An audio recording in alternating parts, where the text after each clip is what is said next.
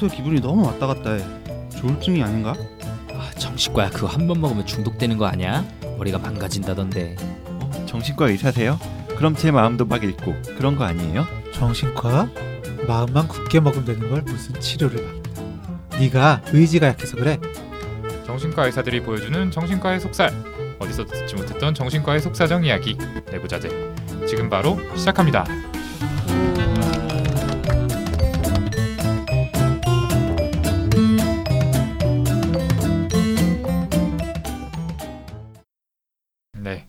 젊은 정신과 의사들이 하는 솔직하고 은밀하고 자상한 정신건강과 마음 이야기 내부자들입니다.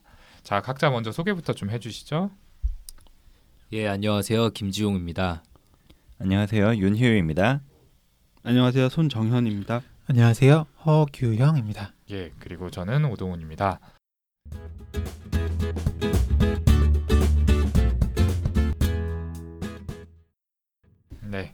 조금 경쾌하기 시작했는데 이제 분위기를 좀 바꿔서 본 방송으로 좀 들어가 보도록 하겠습니다.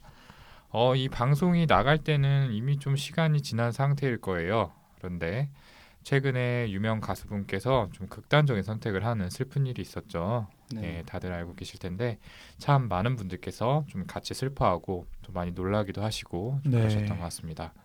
게다가 그 사망하신 후에 유서가 공개돼서 아. 그 파장이 좀 컸었고요.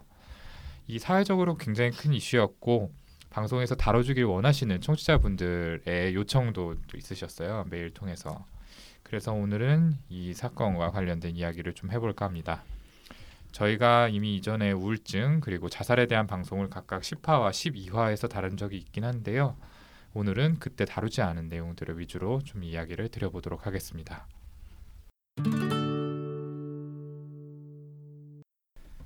네, 참 가슴이 아픈 일이었죠. 예, 당시 놀란 소식에 저희들끼리도 그 카톡창에서 막 이야기를 했던 기억이 나는데요. 네. 예, 다들 좀 어떤 생각이 드시는지 좀 이야기를 해볼게요. 사실 이 돌아가신 분 종현 씨가 속해 있던 그룹이 굉장히 인기가 많은 아이돌 그룹이었잖아요. 그래서 우리나라뿐만 아니라 뭐 일본이나 동남아에서도 인기가 많아서 외국 팬분들도 조문을 오셨다 이런 기사를 봤는데 음, 참 그동안 진료하면서 많은 거를 가진 또 겉보기 행복해 보이는 그런 사람이라도 우울증으로 고통받을 수 있구나 하는 걸 여러 차례 느꼈는데 이렇게 유명하고 인기 많은 가수가 죽음으로 이른 걸 보니 아, 우울증이 참 무서운 병이구나라는 생각이 새삼 좀 들었습니다. 네. 네. 사실 이제 요즘 나오는 아이돌 그룹들은 뭐 아이돌 그룹 이름은 알아도 그 멤버 이름까지는 잘 모르잖아요. 네. 막 다들 좀 그럴 텐데 그런데 이제 샤이니는 이제 제가 한창 노래 많이 들을 때 나왔던 그룹이라서 또 잘 알기도 하고 그래서 노래도 많이 들었었거든요. 또 뭐 나름 개인적인 추억도 있는데 그래서 그런지 굉장히 좀 충격적이었어요. 사실 이제 김주혁 씨 사망했을 때도 좀 마음이 싱숭생숭하고 그랬었거든요. 근데 이제 종현 씨는 게다가 이제 자살로 생을 좀 마감하게 돼서 그런지 더 가슴이 아프고 먹먹했습니다. 음. 예, 저도 예전에 아마 전공의 시절이었던 것 같은데 밤늦게 저희가 퇴근할 때가 많잖아요.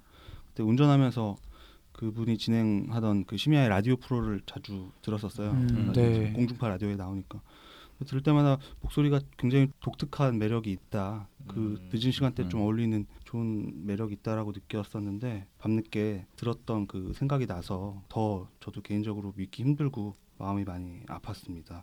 음. 그 기사를 보니까 일주일 전까지도 콘서트를 했다 이런 얘기를 들었는데 어, 예, 마음이 그렇게 힘든 와중에 책임감이 정말 강한 분이었구나 이런 생각도 들었고요.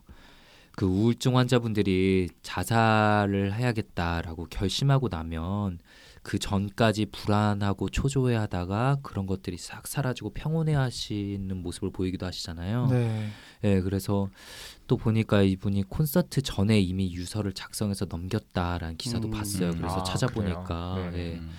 그래서 고 종현 씨께서 이제 어떤 마음으로 그 콘서트에 임했을지 팬분들을 이렇게 바라봤을지 생각을 한번 해보니까 아, 너무 마음이 아프더라고요. 네. 그 유서 얘기가 나와서 저도 그 유서를 봤는데 아마 청취자분들도 다 읽으셨을 거라고 생각을 해요. 그 유서 중에서도 특히나 치료자에 대한 원망이 쓰여 있던 부분을 보면서 더 안타까운 마음이 들었었거든요.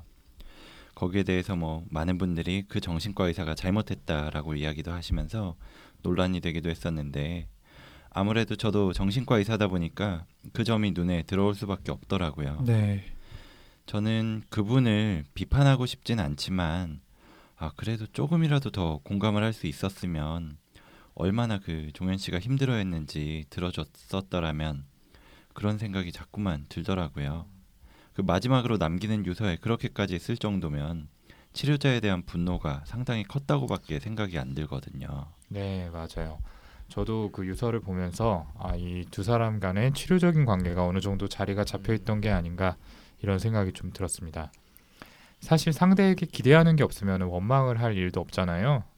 이 그쵸. 자신의 마음을 알아주지 못한다라고 원망을 했다는 건 사실 그 사람이 내 마음을 이해하고 나를 감싸주기를 좀 바랬다는 걸 의미를 하겠죠. 네. 예. 다시 말해서 그 의사에게 좀 정서적으로 의지하고 싶은 욕구가 있었는데 아마도 이 부분이 좀 충족되지 못했던 거 아닌가 이런 생각이 저도 들었습니다. 예. 그 유서 전체를 실은 그 기사의 댓글들을 보면 가장 많은 내용이 주치의 선생님에 대한 어, 비난들이 제일 주를 이루던데요. 네. 그 물론 그 유서 내용을 읽어 보면 그 상담하셨던 의사 선생님이 부족하거나 경솔했거나 어, 그래서 그게 어떤 종현 씨에게 부정적인 영향을 크게 미치지 않았나 추측을 할 수도 있겠지만 실제로 치료에서 어떤 과정이 있었는지에 대해서는 저희가 뭐 아무도 알지 못하니까 거기에 대해서 비난하는 건 당연히 섣부른 판단이라고 생각을 해요. 저희가 방송에서도 그렇죠. 늘 말씀드리는 게 네. 직접 뵙고 말씀 나눠보지 않았기 때문에 사연을 자세히 주셨다고 해도 저희의 추측이 조심스럽다는 말씀드리는데 정말 알 수 없는 영역이죠. 전혀 알수 네. 없죠. 네. 음. 근데 뭐 그 팬분들, 그 네티즌 리플 다는 분들이 다들 힘들고 조금 너무 아픈 마음이 크다 보니까 그 힘든 감정을 음. 거기에 맞아줄 그런 어떤 대상이 필요해서 더 그렇게 리플들의 분위기가 흘러간 게 아닌가 싶기도 맞아요. 음. 네. 고요. 그곳에 오히려 분노라는 감정을 더 집중하면은 오히려 슬픔에서 좀 조금 덜 감정에서 그쵸. 벗어나올 수도 있거든요. 음. 네. 근데 뭐 이거 역시 예상이기에 음, 굉장히 조심스러운 말씀인데요. 어, 사실은 이 치료 과정에서 이 치료자가 환자한테 했던 그런 뭐 본인의 의견이나 조언조차도 이 실제보다 굉장히 부정적으로 전달되고 해석됐을 수 있는데 에, 우울 상태에서의 아주 흔한 특성인 부정적 사고, negative cognition이라고 저희가 뭐 방송에서도 어, 소개드린 적이 있는데 그런 어떤 우울 상태에서의 사고, 생각하는 특성이 영향을 미쳤, 미쳤을 수 있겠다는 예, 생각이 들었습니다.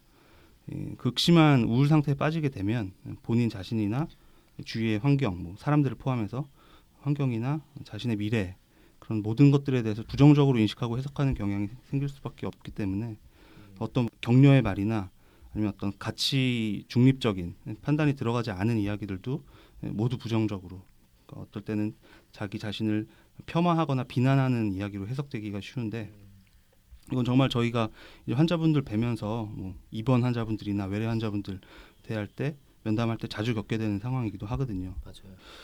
어, 그래서 기분 증상이 심해서 힘든 상태인 분한테 저희가 뭔가 메시지를 전할 때 그게 그런 격려든 뭐 해석이든 아니면 단순한 어떤 중립적인 이야기든 굉장히 신중하게 말을 고르고 말 자체를 지금 할지 말지를 저희는 고민을 하게 되는데요. 어, 뭐 우울증 말고 그 조증 환자분들한테 경우에도 그분들이 어떤 얘기를 듣고 그걸 자신에 대한 공격이나 비하로 받아들여서 굉장히 이렇게 공격적으로 뭐 폭력을 행사하시기도 하고 흥분하기도 하는 경우가 있기 때문에 음. 그 경우에도 저희가 조심을 어, 하죠. 네, 맞아요. 어, 손정현 선생님도 말씀을 드렸지만 이 상황을 저희가 100% 아는 거는 아니죠. 그런데 이 성격에 대한 부분을 지적했다라는 대목이 유서에 있었어요. 음. 네. 근데 아마 그 부분도 좀 이런 negative cognition이 영향을 미친 거 아닐까라는 생각을 했는데요. 저희도 이제 면담을 할 때 아, 환자분의 성격 중에 어떠한 측면 때문에 조금 상황을 좀 더 힘들게 받아들이시는 경향이 있는 것 같다. 이런 류의 이야기를 조심스럽게 하는 경우가 있- 있잖아요. 네. 네. 음. 그런데 이 우울증으로 인해서 본인에 대해서 부정적인 인식이 강해진 상태에서는 그거를 좀 자신에 대한 비난으로 받아들이기가 좀 쉬우셨을 것 네. 같아요. 네. 저도 바로 그 생각을 하긴 했었어요. 물론 다 추측이지만, 네.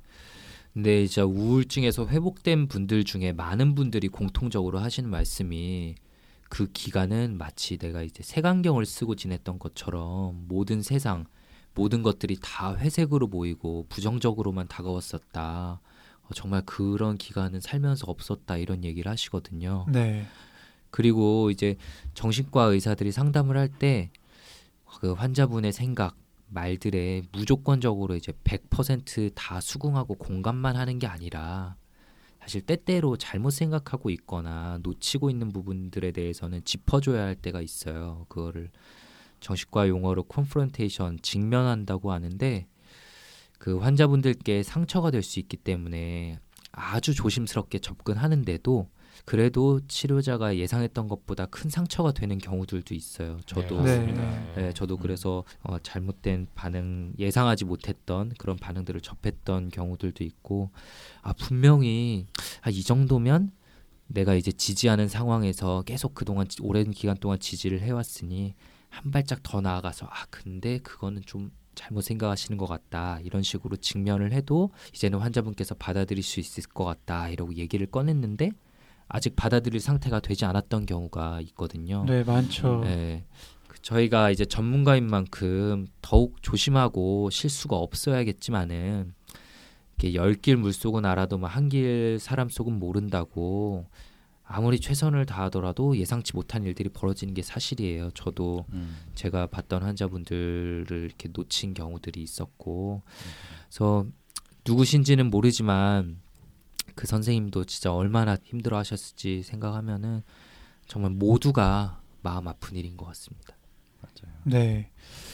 좀 이제 세상을 부정적으로 보게 된다. 자신도 부정적으로 보게 된다. 이런 얘기를 계속해서 좀 말씀을 드리는데 아마 좀 힘든 이유에 대해서 같이 알아보자라고 하셨을 때 아마 유서에 썼던 것처럼 그냥 다 제 탓이다. 제가 문제다 라고 좀 반복해서 얘기를 하지 않으셨을까 싶어요. 음, 음. 아마 요것도 이제 그만큼 우울증이 심해서 심한 죄책감이나 자책감 요것도 이제 우울 증상에서 자, 뭐 많이 보이는 거거든요. 네. 음. 그게 크게 나타났던 것 같아요.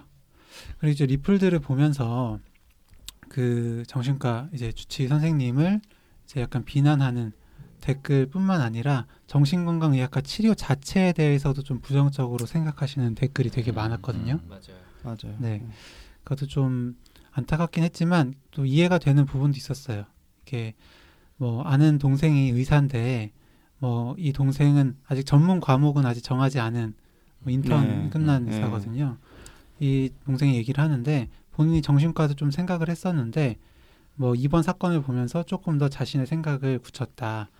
어, 정신과에는 좀 한계가 있는 것 같다라는 얘기를 음, 음. 하더라고요. 그러면서 또 정말 정신건강의학과에 가면 이런 일을 막을 수 있는 거냐라고도 좀 물어보더라고요. 음. 저도 이제 생각해 보면 어 이제 전공 1년 차 때 한 가을 정도에 그런 생각을 좀 비슷한 생각을 했던 것 같아요.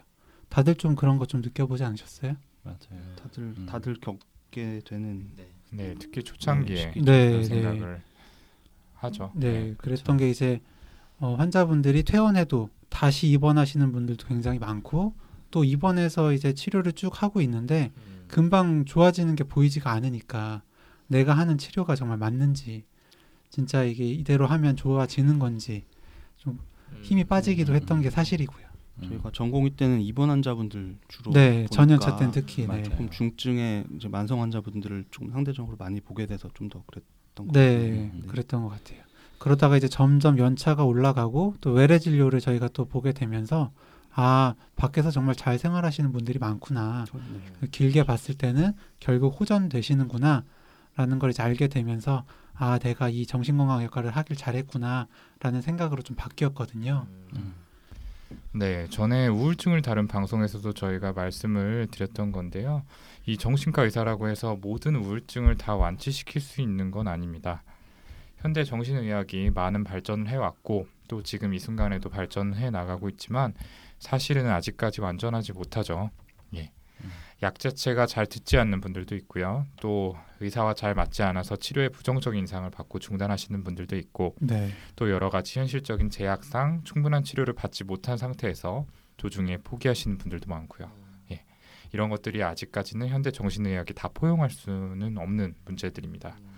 하지만 그렇더라도 상당한 확률로 또 우울증의 기간을 줄여주고 재발 확률도 낮춰주는 효과가 입증되었기에 우울증으로 고생하시는 분들께 이 정신과 치료를 받기를 저희가 권유를 드리고 있죠.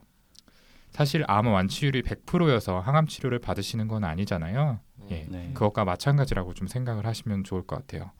앞으로 저희 정신과 의사들도 계속 노력해서 치료의 성공률을 높여 나가야겠지만 저희도 그렇고요. 예. 이번 사건으로 인해서 이 정신과 치료 받아봐야 아무 소용 없다라는 잘못된 인식이 퍼져나가는 일은 반드시 없었으면 하는 바람입니다. 음.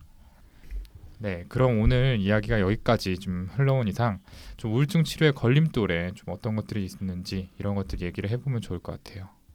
네, 방금 앞서서 동훈이가 얘기했던 그 치료가 어려운 경우들 중에서 그 현실적인 여건, 그러니까 진료 외적인 이유로 인해서 충분한 치료를 받지 못한 분들이 많은데 이 종현 씨의 경우도 좀 드문 형태긴 하지만 거기에 해당이 되지 않나 싶은 생각을 저는 했거든요.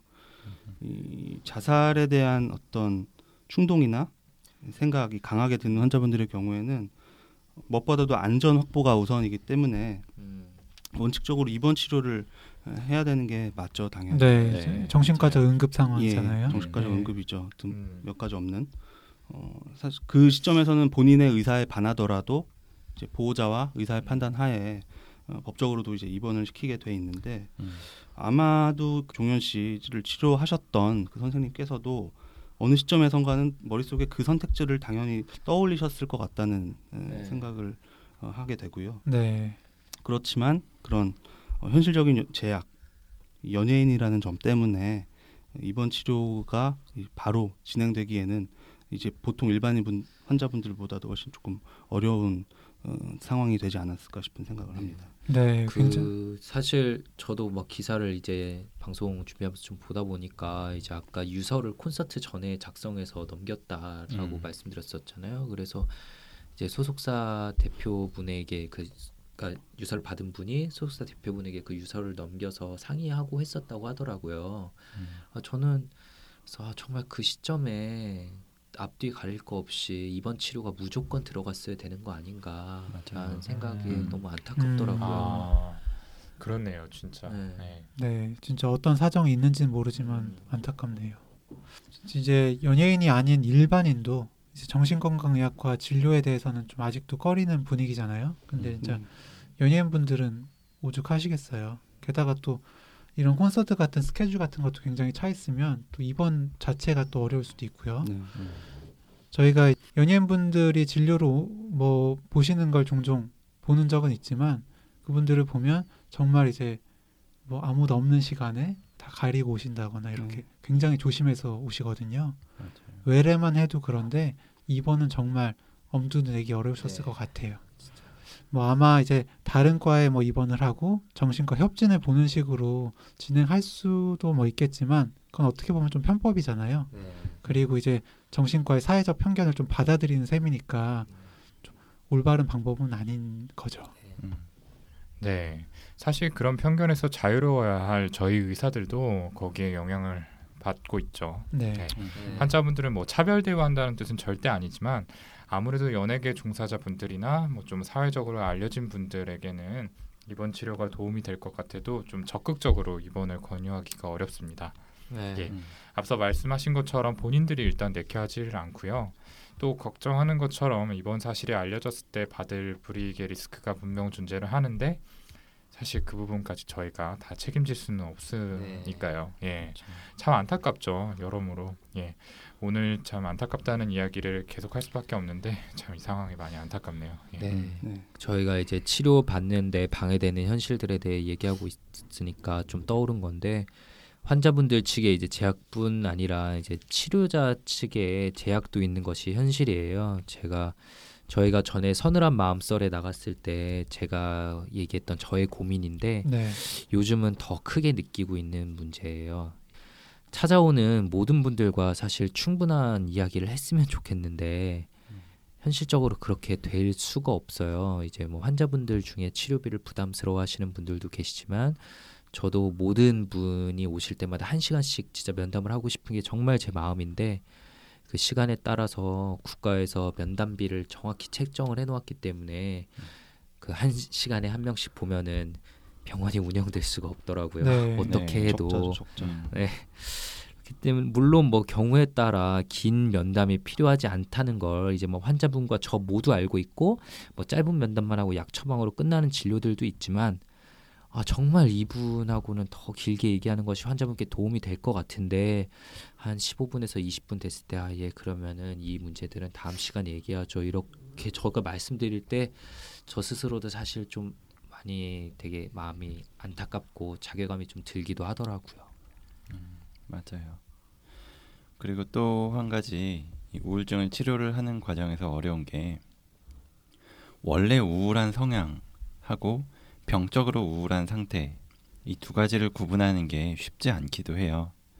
일단 우울증이 생겨서 병원에 온 상황에서 이 두 가지를 구분하는 게 정말 어려운 일인데 앞에서 다른 선생님들이 이야기한 것처럼 우울증의 부정적인 사고 때문에 사실은 정말로 우울한 지는 얼마 되지 않았지만 아, 정말 오랜 기간 동안 우울해왔던 것처럼 기억이 나기 때문에 또 그렇게 이야기를 하시기 때문에 그걸 구분하기는 정말 쉽지 않아요. 맞아요. 네. 이렇게 흔히 말씀하시는 것 중 하나가 나는 원래 우울한 사람이고 그래서 이제 우울증을 치료받는다고 해서 이 성격 자체가 좋아지진 않을 거다 이런 말씀하시는 분들이 있는데 이런 생각은 좀 틀린 생각일 수도 있다는 거죠. 음, 근데 난치성 우울증이라는 게 있기는 하죠. 그 여러 가지 치료를 해도 정말 잘 안 좋아지는 우울증이 있는데 네, 그 여러 가지 약물을 바꿔가면서 복용을 하시기도 해보고 뭐 인지행동 치료를 병행을 해보기도 하고 자기장 치료나 전기 자극 치료까지 해보기도 하는데 본인의 이제 증상이 하나도 나아지지 않았다 여전히 힘들다. 뭐 이렇게 말씀하신 분들도 드물지 않지만은 계세요. 오래 치료 받았는데 계속 우울하다 무기력하다 뭐 아무것도 하고 싶지 않다. 저희 치료자로서도 조금 지치는 상황인데 근데 사실 이렇게 말씀하시는 분들한테 그 차근차근 여쭤보고 객관적인 저희 스케일 평가 척도가 있죠. 네. 우울 증상의 심각성에 대해서 점수화하는 척도가 있는데 그것들을 이제 꾸준히 채점을 하면서 기록을 남기고 또 저희가 면담 평가를 하면서 비교를 해보면 본인도 아니라고 하지만 음. 기록상 치료 초기와는 확연히 달라져서 좋아지신 상태를 저희가 알게 되는 경우들이 꽤 많아요. 사실. 맞아요. 네, 맞습니다. 네, 우울증은 아무래도 치료 직전까지도 그 음. 휘어진 터널에서 나오기 직전까지도 나는 그대로다 낫지 않는다라는 그 희망 없는 그런 생각이 계속 떠오르게 하는 질병이기 때문에 지금 음. 말씀하신 것 같은 특성이 있죠. 저희가 앞에서도 얘기했지만 이 부정적인 사고라는 게 참 이겨내기가 어려운 증상이고 그것 때문에 계속 이렇게 힘들 거라는 생각이 파묻혀 있다 보니까 포기하게 될 수가 있는 건데 다시 한번 꼭 이야기 드리고 싶은 게 상당수 대부분의 우울증은 난치병, 불치병이 절대 아니라는 거 그거 한 가지만 꼭 기억하셨으면 좋겠습니다. 네. 어 그리고 또 유명인의 자살 후에 항상 언급이 되는 게 바로 베르테르 효과인데요. 예. 청취자분들도 다들 어떤 내용인지는 대강 알고 계시겠지만 여기서 한번 짚고 넘어가면 좋을 것 같아요. 네. 이 베르테르 효과라는 거는 어떤 유명인의 자살이 있은 후에 유사한 방식으로 잇따라서 자살이 일어나는 현상을 말을 해요. 예, 1774년에 괴테가 발표한 젊은 베르테르의 슬픔이라는 소설이 있는데 거기 주인공으로 나오는 베르테르가 이루어질 수 없는 사랑을 비관해서 권총으로 자살을 하는 장면이 마지막에 나왔는데 이 소설이 전 유럽에서 인기를 얻게 되면서 유사한 방식으로 자살을 선택하는 사람들이 늘어났었거든요. 이 현상을 인용해서 뭐 사회학자 데이비드 필립스라는 사람이 처음으로 유명인의 자살에 뒤따르는 모방 자살 현상 이걸 베르테르 효과라고 명, 명명을 했고 지금까지 계속 사용이 되고 있는 말입니다. 네, 그렇죠.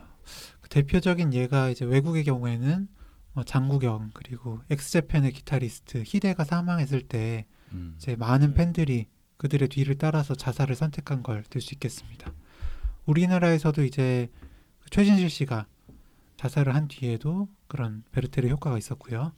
이 베르테르 효과의 중요한 역할을 하는 게 바로 미디어입니다. 그러니까 즉 방송을 통해서 고인의 죽음 사실을 반복적으로 주지시키고 또 구체적인 자살 방법까지 좀 알려주잖아요. 네. 그래서 이제 보는 사람들이 자살에 대한 욕구가 더 심해지는 거죠. 그러니까 이러한 정보의 영향을 받는 건 결국에 평소에 우울증을 앓고 있거나 다른 여러 가지 이유로 자살을 생각하고 있는 그런 분들입니다. 네. 그래서 그 예전에 미국에서 굉장히 인기가 많았던 너바나의 보컬이죠. 커트 코베인이 자살을 했을 때 어, 어떤 지역 방송국에서는 그 내용을 그 자살에 관한 뉴스를 상세하게 보도하는 대신에 자살을 하지 말라라고 하는 메시지를 반복적으로 방송에 내보내고 그 자살 상담 전화번호를 계속해서 그 방송 화면에 노출을 시켰다고 합니다. 음. 그 결과가 실제로 다른 지역에 비해서 이 지금 말씀드리는 베르테르 효과로 인해서 그 무렵에 자살을 어, 시도하고 또 성공했던 사람들의 수가 어, 현저하게 적었다고 하네요. 그 우리나라에서도 그 2013년도부터 복지부에서 자살 보도 권고 기준 어, 이제 두 번째 버전까지 마련을 해서 언론사의 권고 사항으로서 이 문건을 배포하고 있는 걸로 알고 있는데요. 그 내용에 이제 자살이라는 단어는 자제하고 뭐 선정적인 표현을 피하고 구체적인 자살의 방법을 보도하지는 말고 어, 사회적 문제 제기 수단으로서 자살을 사용하지 말 것 뭐 이런 내용들이 포함되어 있는데 이게 강제성이 없어요. 저희가 뭐 전에 방송에서도 말씀드렸지만 음, 네. 그래서 이렇게 권고는 하지만 사실 언론사 중에는 그런 자극적인 뉴스를 통해서 본인들의 어떤 이득을 취하려는 그런 성향들이 있는 경우가 있기 때문에 문제가 계속 되고 있는 것 같고요. 이런 지침들이 잘 지켜지면 분명히 이런 베르테르 효과로 인한 자살을 막는데 크게 도움이 되니까 그 언론사분들이 좀 협조를 해주셨으면 하는 바람을 음. 가져봅니다. 네, 맞습니다. 네, 이 이야기 들으니까 제가 오늘도 진료실에서 만난 환자분이 떠오르는데 이 손정현 선생님이 이야기한 그런 지침이 있어가지고 그래도 언론사에서 나오는 뉴스에서는 자세히 서술되지 않은 것들이 많았어요. 근데 언론사 외에도 뭐 SNS라든지 아니면 개인 방송 그런 곳에서는 정말 자세히 이야기가 나온다고 음. 그분이 저한테 말씀을 해주셨어요. 네. 그러면서도 자신도 모르게 되게 깊이 공감을 하게 되었다고 이야기를 하셨는데 이런 글을 올리시는 분들께도 너무 자세하게까지는 좀 다루는 것이나 아니면 추측을 사실처럼 이야기는 하지 않으셨으면 그런 바람을 해봤습니다. 네, 그렇죠. 이번에 이 종현 씨가 이전에 진행하던 라디오 프로그램이죠. 그 푸른 밤 측에서 이 추모 방송을 계획했다가 베르테르 효과를 걱정해서 취소하는 일이 있었습니다. 음. 물론 마지막으로 또 종현 씨의 음성을 한번 듣고 싶었던 팬분들에게는 아쉬운 일일 수 있겠는데요.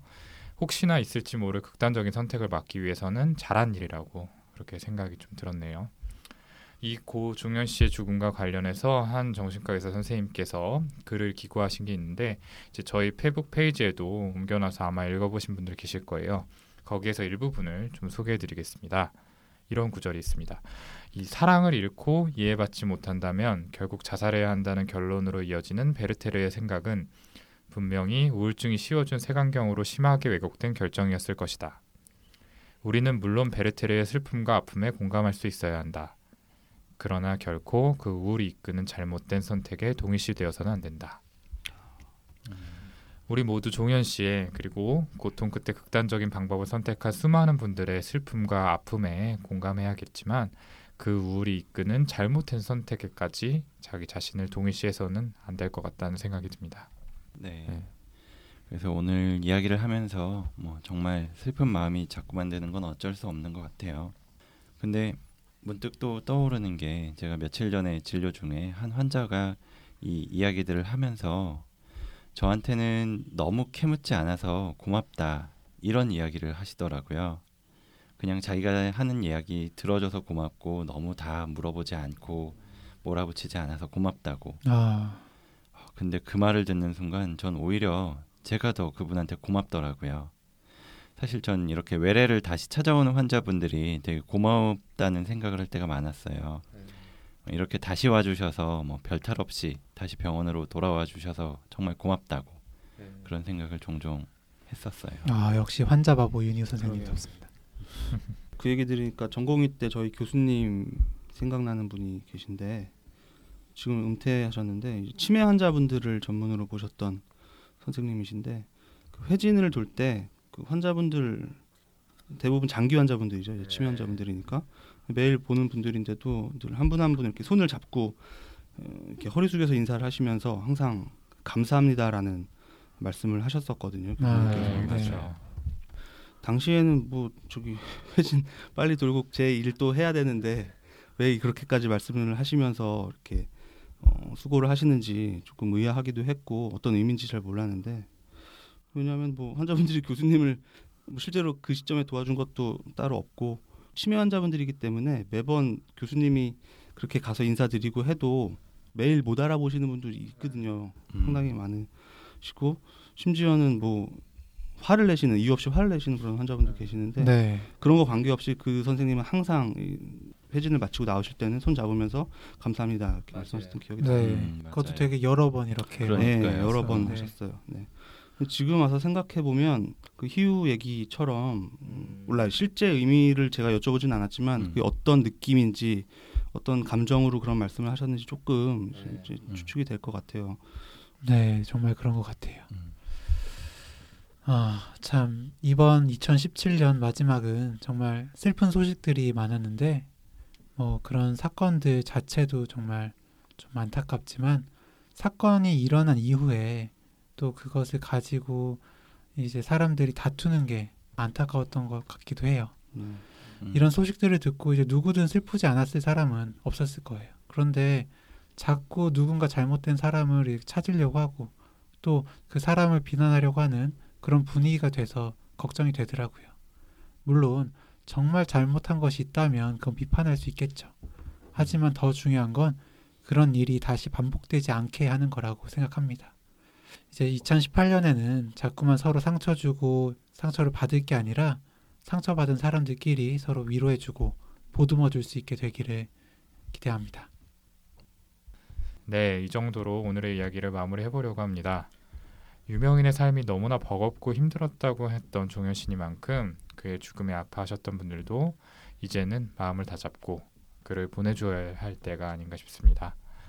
영면에 드신 종현 씨가 부디 편안하게 쉬실 수 있도록 저희도 기도하겠습니다. 아울러 2018년에는 우울증으로 고통받다가 극단적인 선택을 하시는 분들이 줄어들기를 진심으로 바라봅니다. 저희 내부자들은 새해에도 작은 힘이나마 여기에 보태기 위해서 최선을 다하겠습니다. 그럼 저희 24-1화 방송은 마무리 짓고요. 저희는 다음 시간에 더 의미 있고 유익한 주제를 들고 다시 찾아뵙겠습니다. 감사합니다. 감사합니다. 감사합니다.